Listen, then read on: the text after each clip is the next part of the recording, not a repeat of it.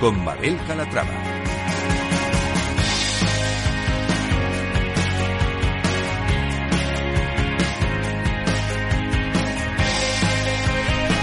Hola, ¿qué tal? Muy buenos días y bienvenidos a Franquiciados, una ventana al mundo de las franquicias y de las pymes en el que les ofrecemos las últimas novedades del sector. Si estos días se están planteando formar parte de la industria, presten mucha atención porque esto les interesa. Comenzamos.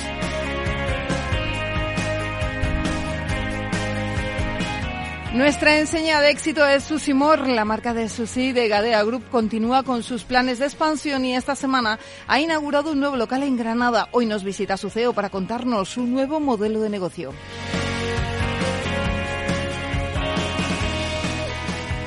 Si tienen una franquicia o una pyme, no se pierdan La Rueda del Marketing, un espacio presentado por Eva Pastor, CEO de la agencia de marketing especializado en pymes Hetin. Una sección en la que nos muestra cada miércoles las novedades del sector y los trucos para sacar el máximo partido al marketing.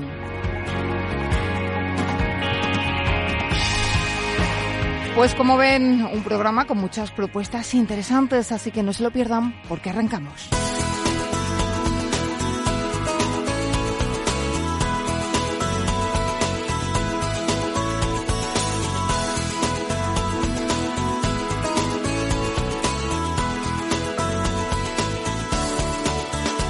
Franquicias de éxito.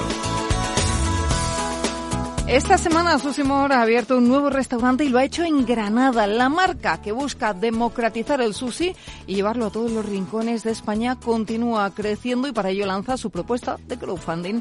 Roger Antelo es CEO de Gadea Group. Roger, ¿cómo estás? Bienvenido. Hola, muy buenos días, Mabel. Bueno, háblanos de esta nueva apertura en Granada. Cuéntanos. Pues nada, más que una apertura había sido una ampliación de negocio. Nosotros ya estamos en Granada desde hace bastante tiempo y ahora mismo hemos aperturado también otro local físico en el cual que nos da bastante más posicionamiento en la ciudad de Granada.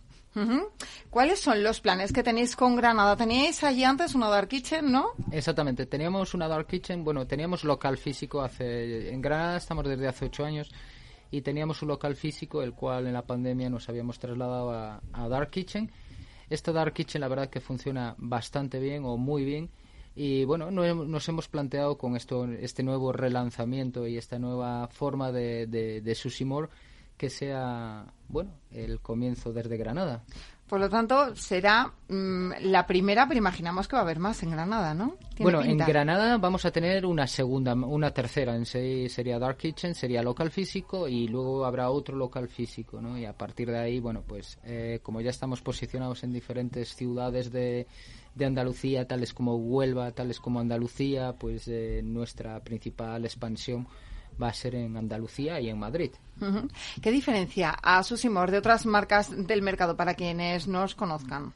Bueno, al final, o más bien al principio lo que decías, ¿no? Que intentamos democratizar el sushi, buscamos un sushi saludable, buscamos un sushi y ya que no solo, como bien dice el nombre, que no solo sea sushi, que también tengas pokés, que tengas baos, que tengas otro tipo de comidas saludables, pero a un muy buen precio estamos bastante especializados, no desde la pandemia ni desde hace poco, sino desde hace ya ocho años en servicio a domicilio y en locales, bueno, bastante pequeños, pero que puedas degustar en, en local y sobre todo, insisto, takeaway y delivery y bueno, yo creo que esas son esas dos eh, referencias que nos hacen diferentes. Además, ahora mismo la comida healthy, el mundo healthy, está mm, en boca de todos, ¿no? Hay que ser saludable, sí o sí. Sí, la verdad es que me extraña, porque dice, no, está eh, quiero decir, la comida healthy está de moda en España, pero realmente España creo que es un país también Muy saludable. Sí, eso es. ¿Eh? Desde hace muchos años. Eso es.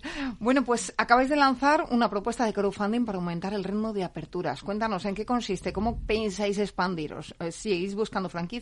¿Seguís apostando por el crowdfunding? Bueno, visto desde otras experiencias, la verdad es que hay muchísima gente que quiere emprender, pero debido a, bueno, tal como está la economía en España y tal como está eh, el mercado del emprendimiento, pues quieren emprender, pero no tienen el capital suficiente como para emprender al 100% o incluso nos ha pasado en, en, una ocasión de una persona que no tenía experiencia en gestión y que ha, bueno, que ha invertido el 100% de, de la inversión de un local pero gestionado por nosotros y él trabajando, ¿no? Hay diferentes perfiles y uno de ellos es este, otro de los perfiles es hey, pues tengo 5.000, tengo 10.000, tengo 3.500 euros y realmente perdón por las entidades bancarias, pero lo que dice las entidades, lo que ofrecen las entidades bancarias hoy en día eh, es los intereses son bastante bajos. Y bueno, pues es una forma de también empezar a emprender. Y rentabilizar. Y rentabilizar, lógicamente. No lo tienes parado. Bueno, eh, vamos a hablar de los locales. ¿Centros comerciales, a pie de calle, qué preferís?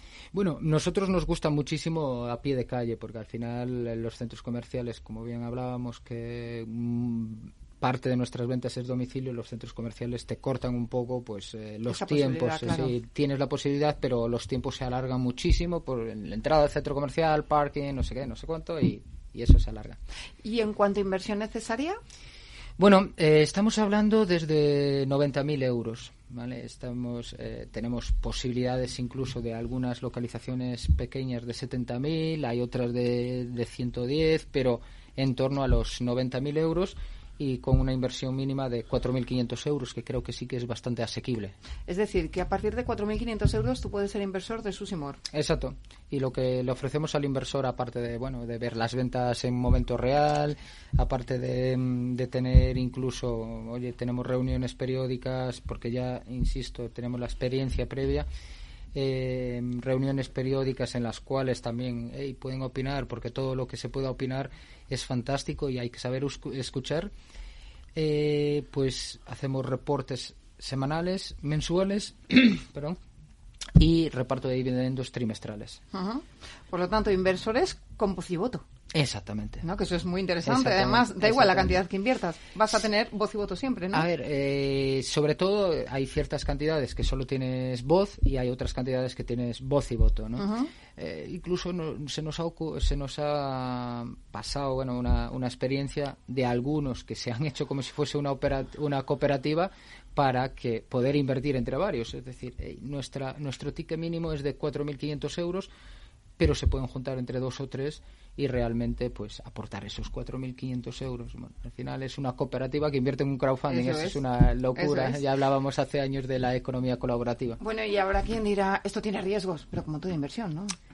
Claro, a ver, tiene riesgos, pero exactamente como toda la inversión, pero al final estamos hablando de un proyecto de Susimor que lleva 11 años en el mercado. Eh, tenemos perfectamente, oye, no, no lo hicimos todo bien, también hemos fallado en algunas ocasiones y hemos rectificado. Pero bueno, al final gran parte de la inversión, como aquí no hay un canon que pagar, ni mucho menos, va a mobiliario, maquinaria, eh, traspaso. Por tanto, si pagas un traspaso, lo lógico es que, oye, si el negocio, venga, vamos a pensar, vamos a ser negativos y que va mal. Oye, tienes la posibilidad de traspaso. Ahí las maneras de, de, de, recuperar ese dinero. Incluso nosotros lo que ofrecemos es que si por casualidad una zona no va bien, pues nosotros asumimos el coste de cambiar de, localización o de cambiar la inversión. ¿La marca se queda con un porcentaje del local siempre? La marca se queda, sí, sí. Mira, nosotros eh, la operamos, eh, bueno, tenemos un buen equipo para, de operaciones y nosotros lo operamos. Operamos bajo un porcentaje de los beneficios y el otro porcentaje, gran porcentaje de beneficios, va al, al inversor o a los inversores.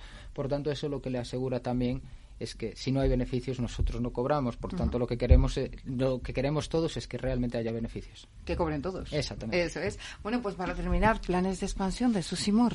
Pues nosotros calculamos y que en el primer trimestre, bueno, vaya a ser un pelín bajo porque va a ser cuatro aperturas bajo para entre comillas, ¿no? Entre comillas, para lo que es el grupo. Exactamente. Pero que las aperturas estemos hablando de 15 aperturas el año que viene de Susimor.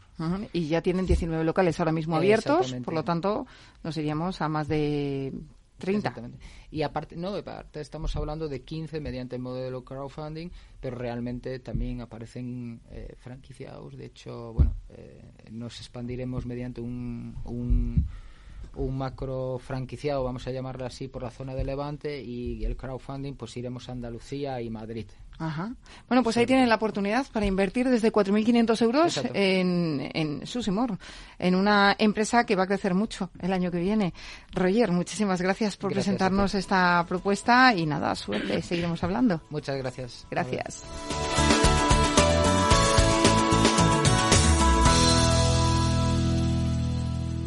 Ya está aquí Eva Pastor, CEO de Headteam, agencia especializada en marketing para pymes, con la rueda del marketing, un espacio en el que dará unas cuantas vueltas a las últimas novedades del sector. No os lo perdáis.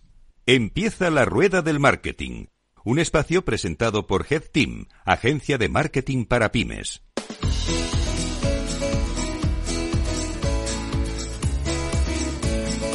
Y ya está aquí la rueda del marketing, tu momento marketero de la semana. Soy Eva Pastor, CEO de Head Team. Y hoy os traigo un programa súper especial. Se acerca el final de año y con ello toca analizar el 2022, plantear nuevos objetivos y retos para el 2023.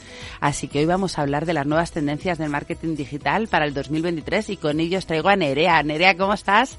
Hola Eva, pues muy bien, aunque un poquito atacada porque como dices es hora de analizar y plantear nuevos retos, Así que nada, vamos a ello con el análisis de las nuevas tendencias en marketing digital para ver cómo podemos analizar y aplicar cada una de ellas pues a las empresas. Lo que está claro es que el próximo año las marcas necesitan actualizarse si quieren llegar a una forma efectiva a su público objetivo, ¿verdad? Y destacar frente a la competencia, eso para empezar. Eso es, claro. Entonces, eh, en base a esto que dices, vamos a introducir la primera tendencia, que es eh, dar mayor valor de la marca. Al final siempre estamos hablando del valor de las marcas, eh, incluso recuerdo, Eva, en el programa en el que hablábamos sobre las campañas de redes sociales, cómo hacíamos esas campañas para reconocimiento de marca. Y es que el valor de la marca se vuelve esencial si lo que queremos es impulsar el crecimiento de la empresa. Por eso tenemos que centrarnos en añadir ese valor adicional a los productos y a los servicios. Total, para que se vuelva más influyente y respetable, ¿no? El, tema de trabajar el branding que muchas veces a muchas marcas se, se les olvida y de esa forma también puedes atraer más inversores, vender más, o sea, al final cuando trabajamos el branding, la marca de, nuestra marca, al final conseguimos eh, no solamente potenciar la venta, sino un montón más de, de beneficios eh, eh, eh añadidos. Además de esta tenemos eh, una que me ha gustado muchísimo, que es alinear los equipos de venta y de marketing. Esto es la eterna lucha entre el departamento de comercial y de marketing en todas las empresas, que si bien es cierto, se va relajando con los años, eh, ahora más que nunca es fundamental que trabajen juntas, ¿verdad?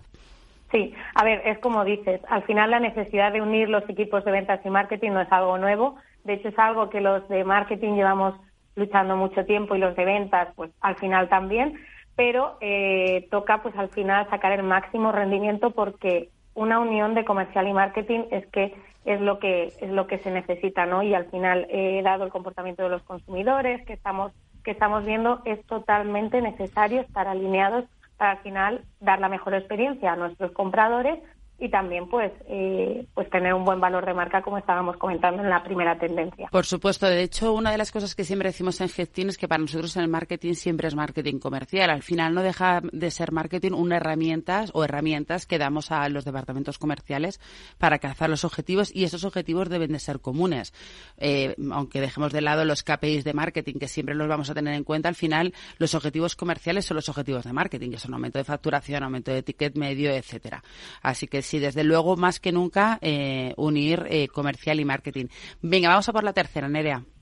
Vale, pues la tercera sería la fidelización de los clientes. También es cierto que, hace ya tiempo no estamos como, luchando con esto y es que eh, fidelizar los clientes tiene un coste mucho más bajo que captar clientes desde cero y es algo que ya pues según las estadísticas hemos venido viendo eh, en tiempos atrás. Entonces, lo que vamos a perseguir en este caso es que el cliente habitual vuelva a comprar.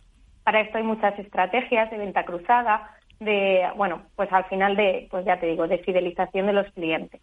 Total, es, es una lucha además que siempre tenemos con, con los clientes, ¿no? De, enseñarles a trabajar los clientes que ya tenemos, que son ya los tenemos, y solamente rentabilizar esos clientes es mucho más fácil que captar clientes nuevos, trabajar esas bases de datos, eh, utilizar, y así introduzco el siguiente paso que es el uso del Big Data, ¿no? O sea, la recogida de datos por parte de las empresas ya no vale quedarse con la información básica y llegar a tener las bases de datos mucho más preparadas, segmentadas, más grandes, más completas, que al final es fundamental para trabajar tanto el canal de fidelización como, como la captación de nuevos clientes al conocer mejor a tu cliente actual. Eso es. Al final, enviar emails eh, personalizados, o sea, lo que tenemos que tener claro es que el email marketing es una estrategia que funciona, además que tiene un coste bajísimo y que tenemos que trabajar, como bien dice Eva, esas bases de datos, conocer muy bien a nuestros clientes y es que en realidad, pues eh, nosotros también, ¿no? Como consumidores, cada vez tenemos mayor preocupación por los datos personales eh, al final que, se hace o que se deja de hacer con ellos, ¿no? Sí, de hecho eso es otra tendencia, ¿no? La transparencia en los en, en qué, qué, hacen las empresas con nuestros eh, datos personales y ser más transparentes de cara de cara al cliente. Eso es, están relacionadas totalmente porque al final por parte de las empresas tenemos que dejar muy claro eh, qué tipo de envío, eh, o sea, que si te suscribes, qué, qué tipo de envíos te vamos a hacer, que puedas personalizar los emails que quieres. Que no vamos a vender los datos a, terceros, etcétera. Bueno, y esto va también unido a, la siguiente a la siguiente tendencia para el año 2023, que es la combinación de los contenidos, la tecnología y la acción comercial. Ya no vale solamente con trabajar a través de tecnología, con big data, los algoritmos, las plataformas, sino seguir trabajando los contenidos de valor aquellos que están esperando eh, nuestros clientes y que potencian nuestra imagen de marca y luego sobre todo eh, la acción comercial. Em, yo creo que la personalización de las acciones y que haya una persona detrás de cada una de las acciones para que para que el tú a tú no eh, sea cada vez más cercano y no tan frío como hasta el momento es otra de las tendencias de 2023. Hmm, totalmente. O sea, al final, según va pasando el tiempo, también vamos mejorando en lo que es eh, el marketing digital, eh, los consumidores van demandando algo y por parte de las empresas es muy importante, como bien dices, tener esto unido, contenidos, tecnología y acción comercial. Bueno, como séptima tendencia tenemos la consolidación del TikTok, que esto es algo que ya veníamos viendo y que, que, es obvio, ¿no? Al final es una red social que cada vez tiene más seguidores, sobre todo de público joven, pero a la que se están apuntando muchísimas marcas. Eso es. Si hablábamos en programas anteriores de TikTok, y de cómo aprovechar la publicidad, eh, al final de cómo las marcas y las empresas están aprovechando también este tirón, ya que hay muchísimo público joven y, y pues eso, pues al final las empresas tenemos que, que, pues, que beneficiarnos de esta tendencia y si nuestros consumidores están ahí, pues crear contenido de valor para esta nueva red social. Sí, además está poniendo las pilas bastante TikTok con todo el tema de ayuda a empresas, ¿no? Con la plataforma, con la forma de hacer anuncios, o sea que realmente están avanzando mucho en la tecnología para poder trabajar luego nosotros como empresas eh, en esta plataforma. Y hablando de tecnología, vamos a la octava tendencia que es la automatización de procesos de marketing. Eso es. Hay que al final utilizar la tecnología y las herramientas que tenemos a, a nuestra disposición para automatizar estas acciones y los procesos, al final con el fin de reducir los trabajos manuales y de dar esa mejor experiencia al usuario que estábamos comentando en tendencias anteriores. Claro, ser más ágiles, esto nos ayuda a ser más ágiles y reducir tiempos y costes en cosas que realmente no son tan necesarias y poder mm, dedicarnos más como marketing a crear esos contenidos de valor, a tener una atención al cliente especial eh, y quitarnos un poco toda la, el rollo antes de emails, de no automatización procesos, etcétera. Y bueno, viene eh, Google Analytics con una nueva versión, ¿no? Para el 2023. Eso es, ya lo viene avisando mucho tiempo y parece que yo he de reconocer que soy de las que le costó dar el cambio y me estaba resistiendo ahí a Universal Analytics, pero viene GA4, que es Google Analytics 4, y que lo que nos va a permitir al final es entender mucho mejor el comportamiento de eh, los usuarios y de los clientes en nuestra web. O sea que lo que tenemos que tomar es como, como una oportunidad nueva y animar a las empresas a dar ese cambio de ya digo, de analizar eh, con Universal Analytics a analizar con, con GA4. Veremos cómo afecta esto también a las estrategias de SEO, ¿no? Puede ser que algunas se vean beneficiadas con el cambio, pero otras perjudicadas. Veremos cómo trastocar el algoritmo. Muchísimas gracias, Nerea, por estas ocho tendencias, o nueve creo que hemos tocado, tan interesantes para el 2023. Que tengas unas felices fiestas, que creo que este es el último programa de la temporada en el que estás con nosotros, así que te deseo lo mejor. Gracias a ti, Eva. Un beso enorme y felices fiestas. Muy bien, y hasta aquí el programa de hoy. Esperamos que hayáis disfrutado con nosotros. Os recordamos que tenéis en la rueda del marketing.es todos los programas y ya sabéis, no podemos inventar la rueda, pero podemos ayudar a venderla. Un saludo.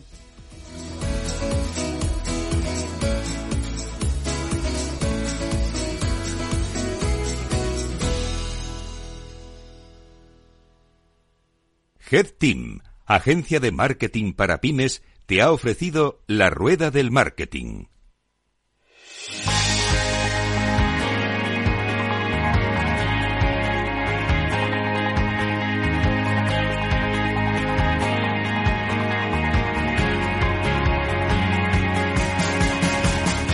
Pues hasta aquí el programa de hoy. Gracias de parte del equipo que hace posible este espacio, de María José Bos en la realización tónica Miki Garay, que les habla Mabel Calatrava. Nosotros volvemos con más historias de franquicias, de pymes, de marketing la semana que viene. Hasta entonces, sean muy felices.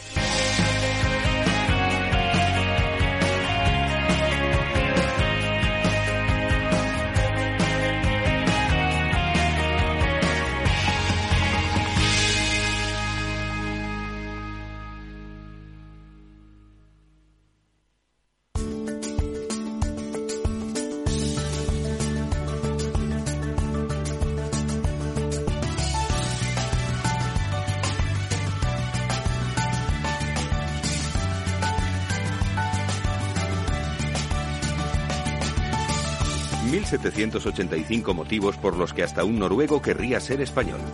Motivo gastroeconómico. Si te pregunto cuál es el país con la mayor superficie de viñedos del planeta, ¿qué dirías? Pues pensaría en Estados Unidos, o en Francia o en Italia. Es España el mayor viñedo del mundo, puesto que cuenta con casi un millón de hectáreas dedicadas al cultivo de la vid.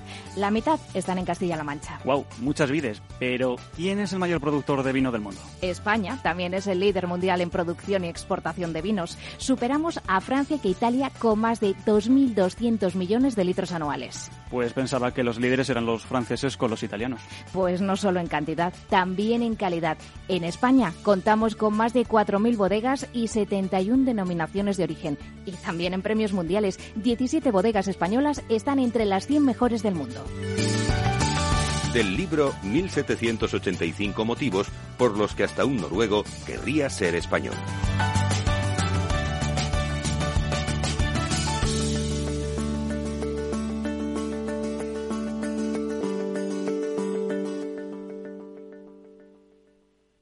Hey, asistente, busca cómo proteger mis ahorros de la inflación. Hay aproximadamente 19 millones de resultados. ¿Quieres que los lea? Buf, mejor que no. Puedes seguir buscando entre millones de contenidos, pero un asesoramiento de calidad solo te lo dará un especialista. En Renta 4 te ofrecemos un servicio de asesoramiento gratuito siempre que lo necesites. Entra en r4.com y descubre cómo te podemos ayudar. Renta 4 Banco. ¿Quieres más? ¿Sabes qué decimos en Andalucía? Disfruta las pequeñas alegrías cada día. Y cualquier día del año, ven Andalucía. Y también te lo digo yo, Antonio Banderas. Estas navidades, date una alegría. Ven Andalucía. Campaña financiada con fondos FEDER, Junta de Andalucía. Capital Radio, Madrid, 103.2 FM. Disfruta de la mejor cocina gallega en Montes de Galicia. Todo un clásico moderno en el barrio de Salamanca. Disfruta de la variada dieta láctica, de las mejores carnes y pescados tratados con respeto y transparencia y regados con una de las mejores bodegas de la zona. En grupo, en familia o en pareja, Montes de Galicia te ofrece el espacio perfecto en cada ocasión. Esto te estás perdiendo si no escuchas a Rocío Arbiza en Mercado Abierto. Eduardo Martínez, cofundador de la FinTech Tokio. El mercado africano también está creciendo muchísimo. Hay que tener en cuenta que tanto el mercado asiático, africano y latinoamericano es un mercado donde hay más penetración de móviles que de banca. Por lo cual, eh, propuestas digitales que puedas tener en el móvil son muy eficientes para ese tipo de mercados. Mercado Abierto con Rocío Arbiza. Inversión inmobiliaria acompaña al mercado inmobiliario en este nuevo ciclo. Todos los jueves de 10.30 a 13 horas, el inversor encontrará las claves para realizar su mejor inversión. La mañana de los jueves en Capital Radio tomamos el pulso al sector inmobiliario. Noticias, análisis de mercado y debates donde los protagonistas del sector podrán contar en primera persona los retos a los que se enfrenta el ladrillo. Inversión inmobiliaria pone la voz al sector inmobiliario. Aquí, en Capital Radio.